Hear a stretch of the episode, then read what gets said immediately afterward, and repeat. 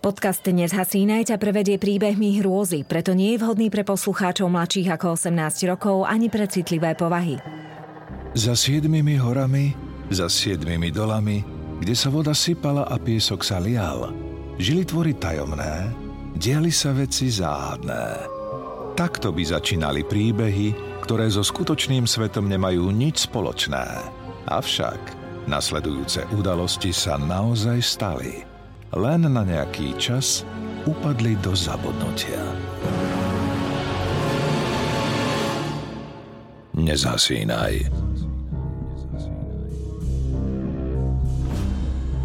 Démon Vindigo Koncom 19. storočia bol kanadský Edmonton iba osadou niekoľkých prašných ulic, kde sa všetci navzájom poznali – Miestni šerifovia dovtedy riešili na najvýš opilecké výtržnosti či drobné krádeže v obchode.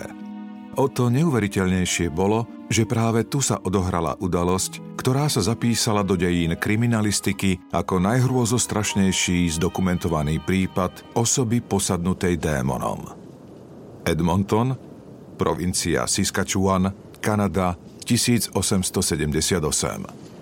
Jar sa v drsnej klíme kanadského severu ohlasuje pomaly. Krajina je ešte stále zaviata snehom, i keď pod náporom intenzívneho jarného slnka sa pomaly začína topiť. Tak ako po každej zime sa do mestečka schádzajú lovci pôvodných kmeňov so svojimi rodinami, aby vymenili kožušiny za cukor, múku či whisky. Blíži sa večer a pred sídlom miestnej obchodnej spoločnosti Hudson's Bay Company, ktorá vykupuje kožušiny, postáva v družnom rozhovore skupinka bielých mužov. Medzi nimi znudene poťahuje z cigarety aj dôstojník severozápadnej polície Severus Genion. Na poriadok v osade dohliada zatiaľ iba 5 rokov, no i tak tu na jeho vkus život ubieha až príliš monotóne. Keď do seba vťahuje posledný šluk, všimne si v diaľke mohutnú postavu vychádzajúcu z lesa. V majestátnom zjave, zabalenom v kožušinách, spozná indiána, ktorému v jeho kmeni kríji hovoria Kaki si kučin, rýchly bežec. Severus ho pozná dobre. Rýchly bežec je lovec, ale posledné roky, aby uživil svoju početnú rodinu, si privyrábal aj tak, že pomáhal miestnym policajtom ako stopár a sprievodca – Málo kto sa vyzná v týchto divokých, zasnežených horách tak ako on. Inšpektor Genion neraz obdivoval jeho schopnosť orientovať sa na zasnežených planinách bez jediného záchytného bodu, rozumieť jazyku vetrá snehu, stopám zvierat a hviezdám.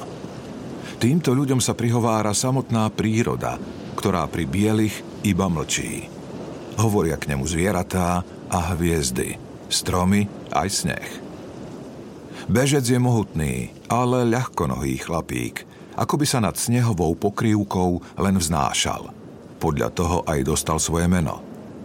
Ale teraz je už z diaľky jasné, že sa ledva vlečie. Jeho telo pôsobí vyčerpane a zúbožene. Šuchce obrovskými nohami v kožušinových kapcoch, ako by bol zranený. A zdá sa, že zo zimného lovu nepriniesol nič, čo by sa dalo speňažiť. Rýchly bežec. Ako sa máš? Na čo Charlotte? A deti? Prihovorí sa mu Genion bodro. Indián však nereaguje. Gúľa očami zo strany na stranu, ako by nerozumel otázke. Charlotte, správne si pamätám meno tvojej ženy. Bežec prikývne. Genion si všimne, že jeho tvár je mŕtvolne synavá, na popraskaných perách má stopy zaschnutej krvi. V červených očiach neprítomný výraz. A čo tvoje deti? Máš ich šesť. Nemám pravdu? A svokra? A tvoj brat? Prečo neprišli s tebou? Bežec sa namiesto odpovede nekontrolovateľne roztrasie. Z jeho úst vychádza zhluk ťažko zrozumiteľných slov. A, a nebyť, nemať, ne, ne, ne, nevie, ne, ne, a... Chlapi zažartujú, že jeho telu už isto chýba ohnivá voda. Genion teda siahne po fľaške, odleje do kovového hrnčeka a podá nápoj indiánovi. Po poháriku sa bežec trochu upokojí.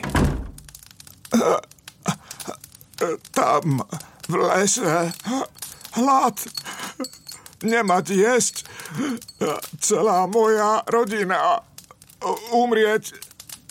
Vycedí zo seba plačlivo. Genionovi sa pred očami zjaví žena s dvomi hrubými čiernymi vrkočmi a bábetkom priviazaným na prsiach šatkov. Tak si pamätá Charlotte, keď odchádzala s deťmi a bežcom pred zimou do tábora. Najmladšia cerka nemala ani rok. Ako to len mohol dopustiť? On i jeho brat predsa patria k schopným lovcom. Ešte raz sa uistí, či tomu len zle neporozumel. No bežec so slzami v očiach i ďalej prikyvuje – Veľký hlad, strašný. Zomreli všetci a prežil iba ja sám. Všetci pod snehom. A bežec sa rozplače tak, že mu vzliky otriasajú mohutnými ramenami. Chlapi sú otrasení jeho bolesťou. Človek si ani nechce predstaviť, čo to znamená pochovať cez zimu celú rodinu. Nalejú mu za pohár whisky. Potom pred neho dajú pečené stehno a bežec začne hltavo jesť. Žerie tak, až mu z úst tečie šťava. Kosti neobhríza, ale trhá zubami ako lačné zviera. Genionovi sa nešťastníka uľútostí a ponúkne mu možnosť prespať v stajni policajnej stanice. Keď bežcovi večer ukazuje, kam sa má zložiť, chvíľu ešte debatujú a Indian si počas rozhovoru dáva dolu vrstvy kožušiny. Genion si všimne, že spodné oblečenie má posiate špinou, mastnotou a krvavými fľakmi. A druhý šok príde, keď odhalí svoje telo. Policajt si ho úkosom prezrie a ostane zarazený. Bežec vôbec nepôsobí ako človek, ktorý dlhé mesiace trpel strašným hladom. Inšpektor si ho pamätá svalnatého a šľachovitého. Teraz ale jeho telo vyzerá obrastené sadlom. Nejde mu to do hlavy. Ak Bežcová rodina zomrela hladom, ako to, že on sám prežil vyzerá tak dobre živený.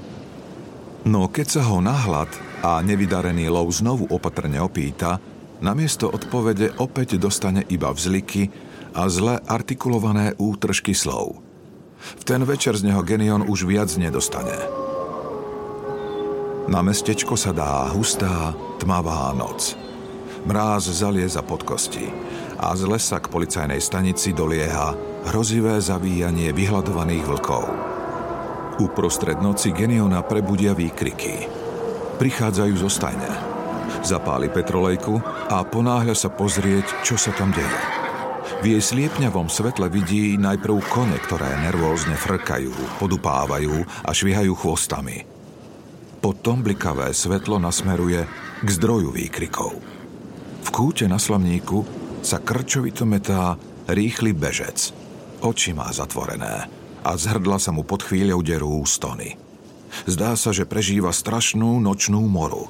Na čelo mu vystúpil pot, ťažko dýcha a čo si prerývane šepká. Genion pomaly priblíži ucho k jeho perám. Slová v jazyku krí sú však pre neho nezrozumiteľné. Všetky až na jedno. Ty, kou. Vy, ty, kou. Genion to slovo už niekde počul. Spomenie si. Áno, Vindigo. Bytosť, na ktorú veria miestni indiáni. Je to akýsi obor so zvieracou hlavou, ktorý požiera ľudí. Jedna z indiánskych rozprávok na strašenie detí. Ktorý rozumný človek by tomu veril? Ale z hrdla bežca sa náhle ozve hlboké, chrapľavé zavitie, až sa Genionovi zježia chlpy na rukách. Ako by jeho ústami neprehováral on sám, ale nejaký zver – Bežec otvorí oči a vrhne na Geniona lačný pohľad. Ten začne inštinktívne cúvať k východu, no potkne sa o otiepku slamy. Zavrá vorá, lampa mu vypadne z ruky a zhasne. V tme začuje neľudské vrčanie, ktoré sa k nemu približuje. Skôr než sa pozbiera zo zeme, mohutná bežcová ruka ho zdrapí za nohu a ohromnou silou ho ťahá do temnoty. Celkom zreteľne počuje, ako v tme čosi mľaská a slintá, ako by tam ani nebol človek, ale akési zviera, chystajúce sa k útoku. Cíti v jeho dychu prenikavý, hnilobný zápach rozkladajúceho sa mesa. V tme namatá čreb z rozbitej petrolejky a z celej sily ho zarazí do paprče, ktorá pevne oblápa jeho nohu. Zovretie na okamih povolí a Genion ani nevie ako a v tej tme nájde východ, vyklzne a zaprie za sebou závoru. Dvere stajne sa otriasajú pod mohutnými údermi. To, čo si na druhej strane dverí, je mocné a zúrivé. Genion beží na stanicu. V chvate berie pušku a nový lampáš, no keď sa vráti, za dverami stajne je už ticho. Opatrne nadvihne závoru. Myhotanie svetla osvetlí útroby maštale, no jedinými živými bytostiami v tomto priestore sa zdajú byť kone – sú celkom pokojné. Genion nastraží uši. Čo si začuje? Chlad mu zalezie pod oblečenie. Prievan zabuchol okno. Po bežcovi ani inom návštevníkovi nie je v stajne ani stopy. Tú noc Genion prebdie s puškou vedľa postele. Hneď na svitaní sa vyberie pod oknom štale. Tu nájde brázdu, ktorú do snehu vyrili dve veľké šmatlavé nohy – Miestami je skropená čerstvou krvou. Stopu sleduje až ku kostolu, pred ktorým stretne miestneho kňaza. Pýta sa ho, či nevidel indiánskeho muža. Áno, e, bežec tu bol. Ošetril som mu ránu na ruke a dal mu kúsok chleba. Potom odišiel. Odpovedá starý kňaz. V tej chvíli Geniona čo si upúta. V snehu sú vedľa obrovských bežcových chodidiel aj iné stopy. Štyroch drobných nôh. Boli s ním nejaké deti? O, áno, áno, chlapci mi ministrujú. A, a kam vlastne zmizli? Ešte pred chvíľou tu boli. Farár sa prekvapene obzerá, no priestor pred Božím stánkom zýva prázdnotou. Ešte v ten deň zorganizuje Genion skupinu mužov s obsami, ktorí sa vydajú po stopách rýchleho bežca a dvoch chlapcov. Má zlú pretuchu. Ak ho nezadržia, stane sa niečo strašné. Stmieva sa rýchlo. Snažia sa ho dostihnúť skôr, než sa krajina vnorí do fialkastej noci. Príroda to je bežcové územie. Bieli muži tu budú vždy len votrelci. Musia sa ponáhľať, zachytiť ho skôr, ako sa vzdiali ľudským obydliam. Ale čas hrá proti ním. Stopy, ktoré sledujú, končia pred potokom. Cez jemnú vrstvu ľadu už na mnohých miestach presvitá zurčiaca voda. Genion preskočí potok, no stopy na druhej strane nikde nepokračujú. V tom, čo si začuje. Hrubý mužský hlas. Nedokáže rozoznať slová, no zdá sa mu, že nehovorí anglicky. Pripomína to skôr nejaký indiánsky obrad.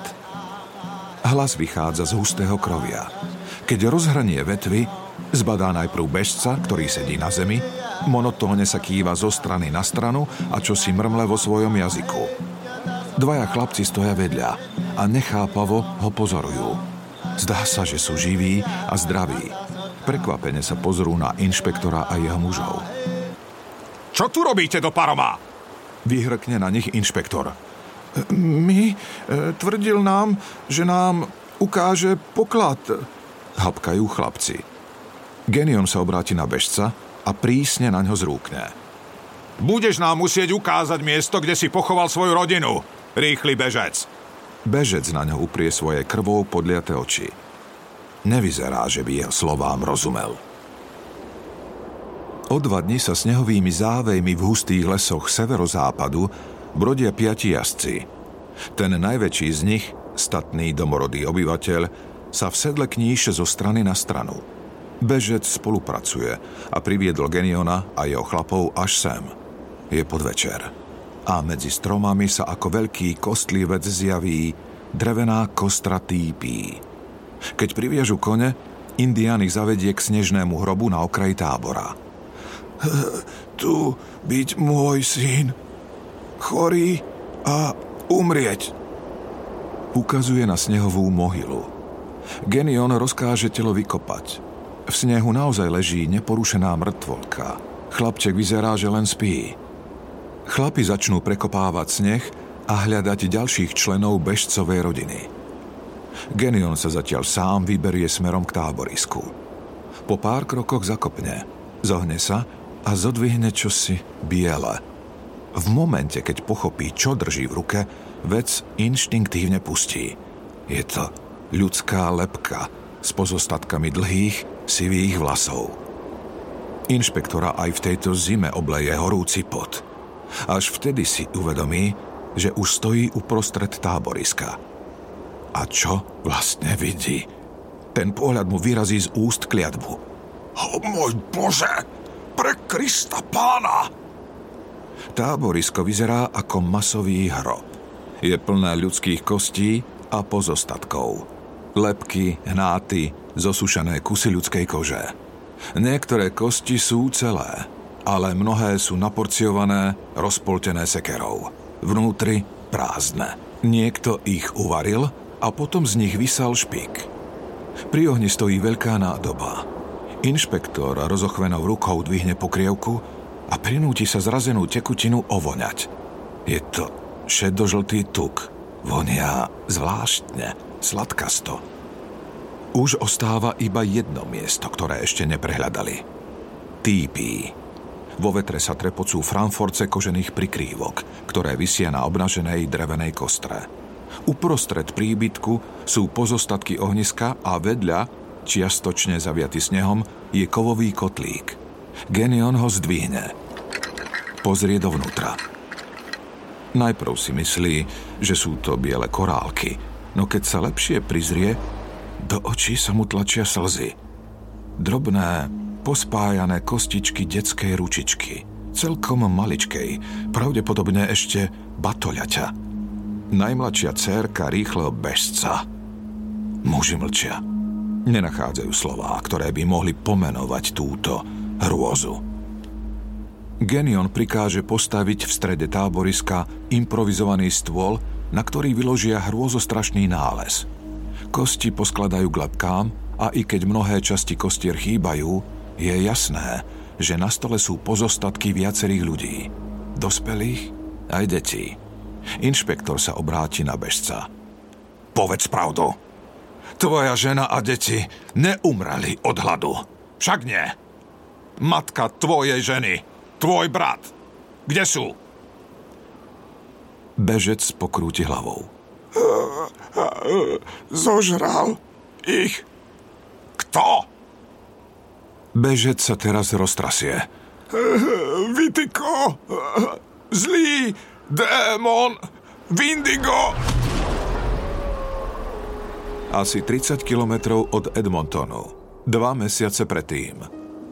Počas vrcholiacej krutej zimy tábory bežec so svojou ženou a šiestimi deťmi v lese. Rodina je tu sama.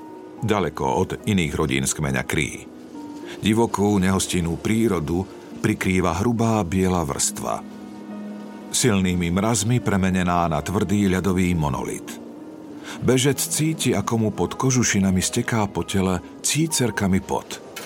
Do snehu tvrdého ako skala hlbí spolu s bratom a najstarším synom už od poludnia hrob. Jama je však stále plitká. A na tábor sa pomaly, ale isto spúšťa šero. Charlotte a jej matka obkladajú bylinkami a darmi vetché mŕtve telíčko asi desaťročného chlapca. Staršia zo žien so zatvorenými očami odrieka pozdravy na poslednú cestu. No mladšia si len trhá vlasy a srdce rvúco narieka. Z kožušinového kabáca vykúka biela, vyziebnutá tvár chlapca. Bežec ukladá syna do plitkého, snehového hrobu, vystlatého prikrývkou bolesne túži po pálenke, ktorou by si aspoň trochu uľavil od múk zo straty dieťaťa. Zahrňa telo snehom a cíti na tvári peste svojej kričiacej ženy. To on môže za to, že ich syn umrel. Pre jeho záľubu v pálenke ich vyhostili z kmeňa. Keby ostali s nimi, mali by viac jedla, aj šamana, ktorý by synovi pomohol v chorobe.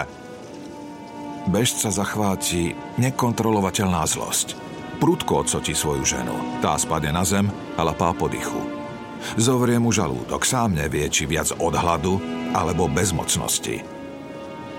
Zdvihne sa vietor, ktorý do bežcových uší prinesie vzdialené ručanie. Počuli ste? Počuli ste to? Jeleň! Povie vzrušene. No príbuzní len krútia hlavami a ich rozžialené tváre postupne miznú za kožami stanu. Večer v týpí sedí rodina okolo ohňa. Charlotte uspáva najmladšie dieťa v závesnej plachtičke. Bežec leží sám na lôžku z kožušín a má silnú triažku. Bez, ktorý do ňa vošiel po pohrebe, už síce ustal, no vystriedal ho zvieravý pocit v celom tele. Nevie sa nadýchnuť, prestupuje ním strach a hnus. Bezmocnosť z toho, že chlapec zomrel. V tom ho začuje znova. Tento raz už o mnoho zreteľnejšie. Bežec sa s námahou nadvihne na lakťoch. Oh, jeleň! Charlotte na ňo prekvapene pozrie. Čo si sa mu zazdalo? Jelene predsa v zime neručia. Bežec nechápe, že nikto nič nepočul. Ten zvuk bol predsa celkom hlasný. Je celkom blízko! Teraz už bežec vyskočí na nohy a berie do rúk pušku. Kam ideš? V tej tme nič neuvidíš.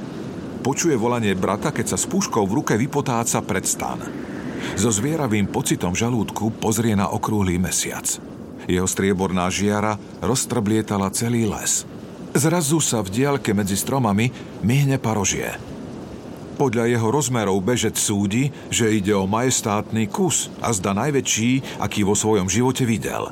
Také zviera by mohlo rodinu zasítiť možno aj do konca zimy. Tá predstava mu zdvihne náladu. Nevoľnosť je razom preč a bežec sa ľahko a sústredene začne zakrádať lesom smerom k svojej koristi. Jeho zmysly sú napeté. V povetri zacíti pak zvieraťa a nasleduje ho. Pach je však čoraz intenzívnejší a neznesiteľnejší. Bežec zastane. Nepozdáva sa mu to. Takýto puch predsa nemôže vydávať jeleň. Možno tak mrcina, prelezená červami, ktorá sa niekoľko týždňov rozkladala v lese. Ale kde by sa vzala hníjúca mŕtvola uprostred treskúcej zimy? Od odporného smradu sa mu zdvihne žalúdok, ale musí pokračovať v love. Toto je jedinečná šanca nakrmiť rodinu. V tom za chrbtom začuje funenie zvieraťa. Obráti sa s puškou v pohotovosti. No to, čo vidí, ho celkom ochromí. Zver pred ním je obrovský. Žiadny jeleň nemôže byť taký vysoký. Postaví sa na zadné a vykročí z stromu. Mesačné svetlo osvieti obraz mohutným parožím a jeleními nohami. Svaly na celom tele má zhnité a potrhané. Vznáša sa nad ním odporný pach rozkladu a smrti. Z kostí rebier v cároch vysia kusy skazeného mesa. Na bruchu mu cez potrhanú kožu presvitajú sliské črevá, prelezené tučnými červami. A táto desivá bytosť upiera svoje drobné zlé oči priamo na ňo. Z rozďavenej papule, ktorá vyzerá ako vyhryznutá diera, jej tečú krbavé sliny. Tvor žerie vlastné pery, prežúva ich a prehlta. Vytyko! Uvedomí si bežec s hrôzou a v rovnakej chvíli sa zviera na neho lačne vrhne. V poslednom okamihu stihne uskočiť a vystrelí, aj keď vie, že tohto lesného tvora nemôže zastaviť žiadna kulka. Výstrel démona aspoň zvalí do snehu. Kúsok jednej nohy s kopytom mu po zásahu z pušky ostal vysieť na jedinej šľache. Tvor sa chvíľu zvíja na zemi, no potom sa mu podarí posadiť. Paprčou chytí ovisnutú končatinu a odrapí si ju z vlastného tela. Potom si kýpec svojej nohy priloží k papuli a začne z odhalenej kosti vysávať špík. Uteč, uteč, uteč! Opakuje si bežec v duchu, no namiesto toho stojí a fascinovane sleduje zviera, ktoré požiera samé seba a s každým sústom sa zväčšuje. Z ničoho nič natrčí kýpeť k nemu. Á, Máš hlad? Bežec cíti, ako sa mu do úst nahrnú sliny. Pocíti nástojčivú túžbu tiež rozpúšťať v ústach teplý, mazľavý kostný špik. Zrazu Vindigo končatinu odhodí. Postaví sa na zdravej nohe a dvoch rukách a uprie na bežca žiadostivý pohľad. Tento raz už muž nezaváha a dá sa na útek. No neskoro. Dlhočizné rameno démona ho zdrapí za kožušinovú bundu. Bezmocne sa metá vo vzduchu v jeho pazúroch ako myš lapená za chvost. Cíti, ako sa približuje k netvorovej tlame, ovanie jeho zápach ako z fekálnej jamy a do tváre mu prskajú odporné sliské sliny. Skôr ako ho pohltí hnusná krvavá papuľa, ocitne sa opäť na zemi. Zmrzačené zviera stratilo rovnováhu, spadlo a povolilo zovretie. Bežec okamžite trieli ako o život, zastaví sa až v týpí. Vnútro stanu osvetľuje slabý bliko ohňa. Rodina už spí. Bežec sedí na svojom lôžku a kýva sa zo strany na stranu. Vie, že Vindigo sa už možno po jeho stopách plazí k táboru. Mal by zburcovať brata a najstaršieho syna, zobudiť ženu a deti, aby utiekli a zachránili sa, no má strach prezradiť sa. Vie, čo v jeho kmeni znamená, ak sa niekto stretne s Vindigom. Démon ťa posadne, ovládne. Muži z rodiny by ho pravdepodobne zabili, prepichli mu srdce šípom a jeho telo spálili – tak sa to vždy robilo. Cíti, ako mu celé telo túhne strachom. Z hlavy sa snaží vyhnať obraz démona, požierajúceho samého seba. V ušiach mu dookola znejú jeho chrapľavé slová. E, máš hlad. Začuje škvrkať svoj žalúdok. Siahne si na brucho. Zdá sa mu, ako by tam mal dieru, ktorú treba zaplniť. Nie! Zakričí nahlas. V kolíske mrnkne dieťa a rozospatá Charlotte sa posadí na lôžku. Čo je? Čo sa deje? Jelenia si neulovil, však? Nie, odvetí bežec roztraseným hlasom. Spí, ďalej. Ako jej to len mohol povedať? Prečo jej prikázal, nech spí, keď už o chvíľu sa možno do jej stehna zahryzne Vindigo? Tá predstava v ňom vyvolá akési zvláštne chvenie. Ako si chutí, Charlottine stehno? Je šťavnaté a sladké? Znie mu zrazu neodbitne v ušiach. Začne si do hlavy udierať pesťami, aby z nej tú hroznú myšlienku vymlátil. Až stratí vedomie. Keď sa preberie, ešte stále je tma. No v týpí je sám. Nad ohniskom vysí kotlík a šíri sa z neho opojná vôňa vareného mesa. Spomenie si na príhodu, ktorú mu hovorila mama. Aj v jej kmeni kedysi dávno jednu ženu posadol Vitiko – Zožrala vlastného muža aj dve deti. Chceli ju rituálne zabiť sekerou a telo spáliť, ale rodina ju uchránila. Pokúsili sa ju vyliečiť. Celé týždne ju držali poviazanú. Krmili ju medvedím sadlom tak dlho, až sa Vitiko upokojil, nasítil a opustil ju. Mohlo by to fungovať aj na neho. Môže sa ešte zachrániť, pretože cíti, že sa v ňom niečo mení. Niečo to ľudské vnútri sa roztápa ako kôpka snehu na jarnom slnku. Meso. Halát. To je jediné, na čo teraz myslí.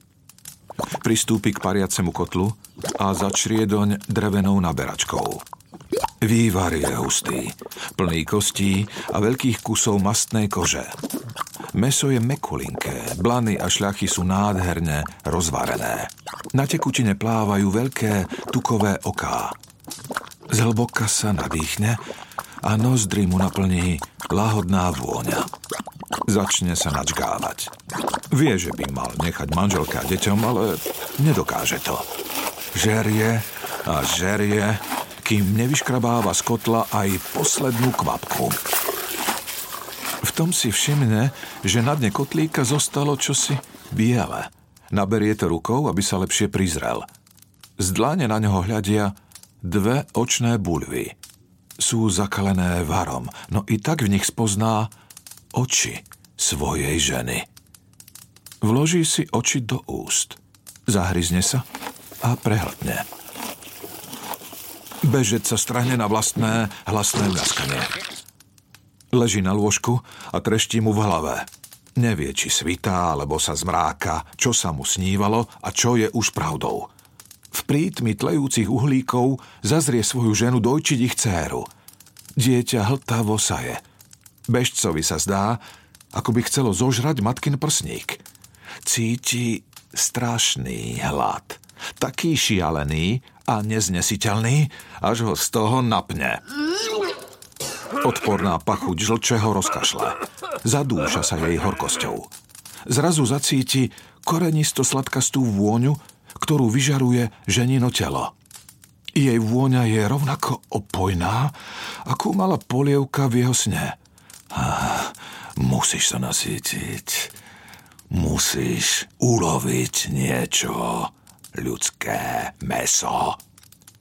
Začuje známy chrapľavý hlas kúsok od seba – Obzrie sa a vidí, že sa týči priamo nad jeho lôžkom. Obrovská tmavá silueta démona s mohutným parožím. Vykríkne hrôzou. Ticho! Zobudíš deti! Zahriakne ho Charlotte. Z výrazu jej tváre je jasné, že ona nič zvláštne nevidí.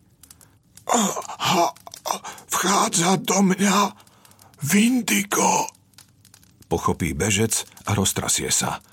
Cíti, ako mu zo stredu hrude prúdi do celého tela chlad. Srdce mu bije čoraz pomalšie. Keď sa opäť obzrie, Vindigo už vedľa neho nestojí. Ani nikde v týpí ho nevidí. Počuje dých spiacich ľudí v stane. Cíti pach, ktorý vydávajú ich telá. Vie, že je to vôňa človečiny a on má na ňu neodolateľnú chuť zabiť ju, naporcovať a uvariť. V tej chvíli to pochopí. Vindigo z týpy nezmizol. Stále je tam. Vstúpil do ňo. A teraz jeho očami pozoruje stan plný lahodnej koristi. Pod dekou nahmatá kožené púzdro a vytiahne z neho nôž s dlhou ostrou čepeľou. Musí to ukončiť skôr, než bude neskoro zhodí kožušinový kabát, uvoľní šnúrku na jelenicovej košeli a odhalí nahú hruď. Priloží ostrie noža na miesto, kde ho ťaží chladnúce srdce. Zatlačí. Nôž prepichne kožu. No čepeľ odmieta ísť ďalej. Srdce je už príliš tvrdé, než aby ním prenikla. Bežec vie, čo to znamená. Zmenilo sa na kus ľadu. Z rany na hrudi mu tečie cícerkom krv. Jej sladkastý pach ho neodolateľne priťahuje. Nevydrží to a ochutná. Po celom tele sa mu rozleje slastný pocit. Zdá sa mu, že v živote neochutnal nič také sladké, chutné a síte. Zahryzne si do pery. Nedokáže odolať a rovnako ako démon v lese, aj on sám si rozžuje vlastné ústa – Srdce, ako by mu celkom prestalo byť. Už v ňom nie je krv, iba sneh. Pozrie smerom k Šarlotinmu lôžku. Ona jediná nespí. Zrejme ho už dlhšiu dobu pozoruje a teraz na ňo upiera svoj nechápavý pohľad. Bežec, čo to robíš? Spýta sa ho vystrašeným šeptom, takmer láskavo. Nie som, Bežec, odpovie muž. A kto si? A muž sa ozve hlasom, ktorý už nepatrí jemu. Som Vindigo. Potom pristúpi k jej lôžku, napriahne sa a skôr než stihne ostatných prebudiť svojim výkrikom, ju presným bodnutím navždy umlčí. Potom z nej vytiahne nôž, oblizne ho a pristúpi k lôžkam bežcových detí. Les v blízkosti Edmontonu o dva roky neskôr. 20. decembra 1879. Pevnosť Siskačuan. Genion podupáva na kosť zmrznutej zemi vo vnútri vojenského opevnenia.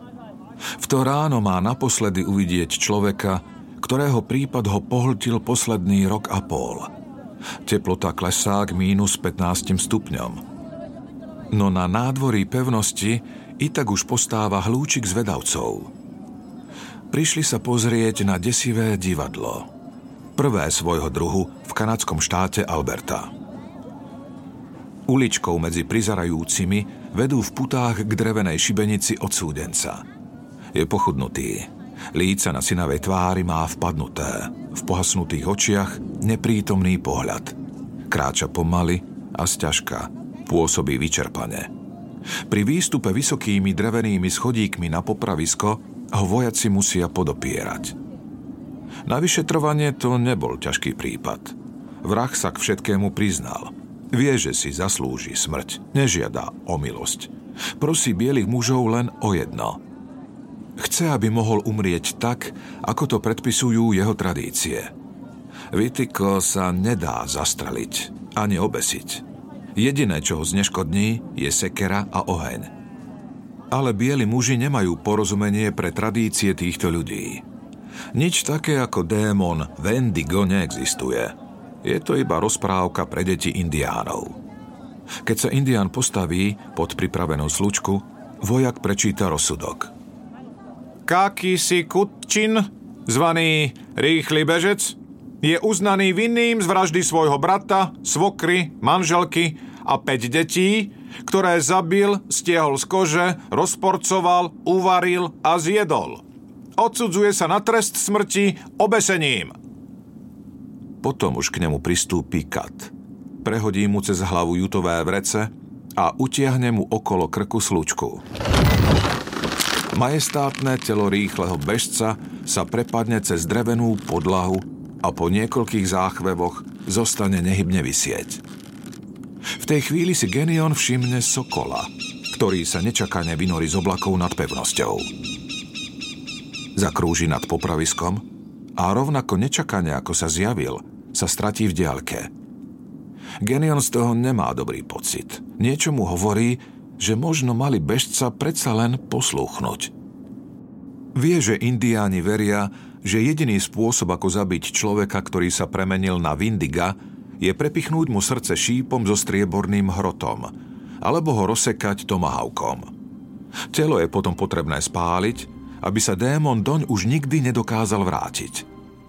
Nevedno, čo sa stalo s telom rýchleho bežca po poprave, no pravdepodobne ho, tak ako tela iných vrahov, jednoducho pochovali do neoznačeného hrobu. Choroba Vindigo sa zo svetla sveta vytratila spolu s tradičným životom pôvodných obyvateľov kanadského severu. Ich mýty však učia, že démonický kanibal, obor Vindigo, je nesmrteľný. Môže mať podobu sokola či iného mýtického zvieraťa. Možno teda aj ďalej prebýva v nespútanej a drsnej prírode temných lesov Siskačuanu. A možno dodnes v temnote lesa čaká na svoju šancu vrátiť sa do sveta tých, ktorých miluje najviac. Do sveta ľudí.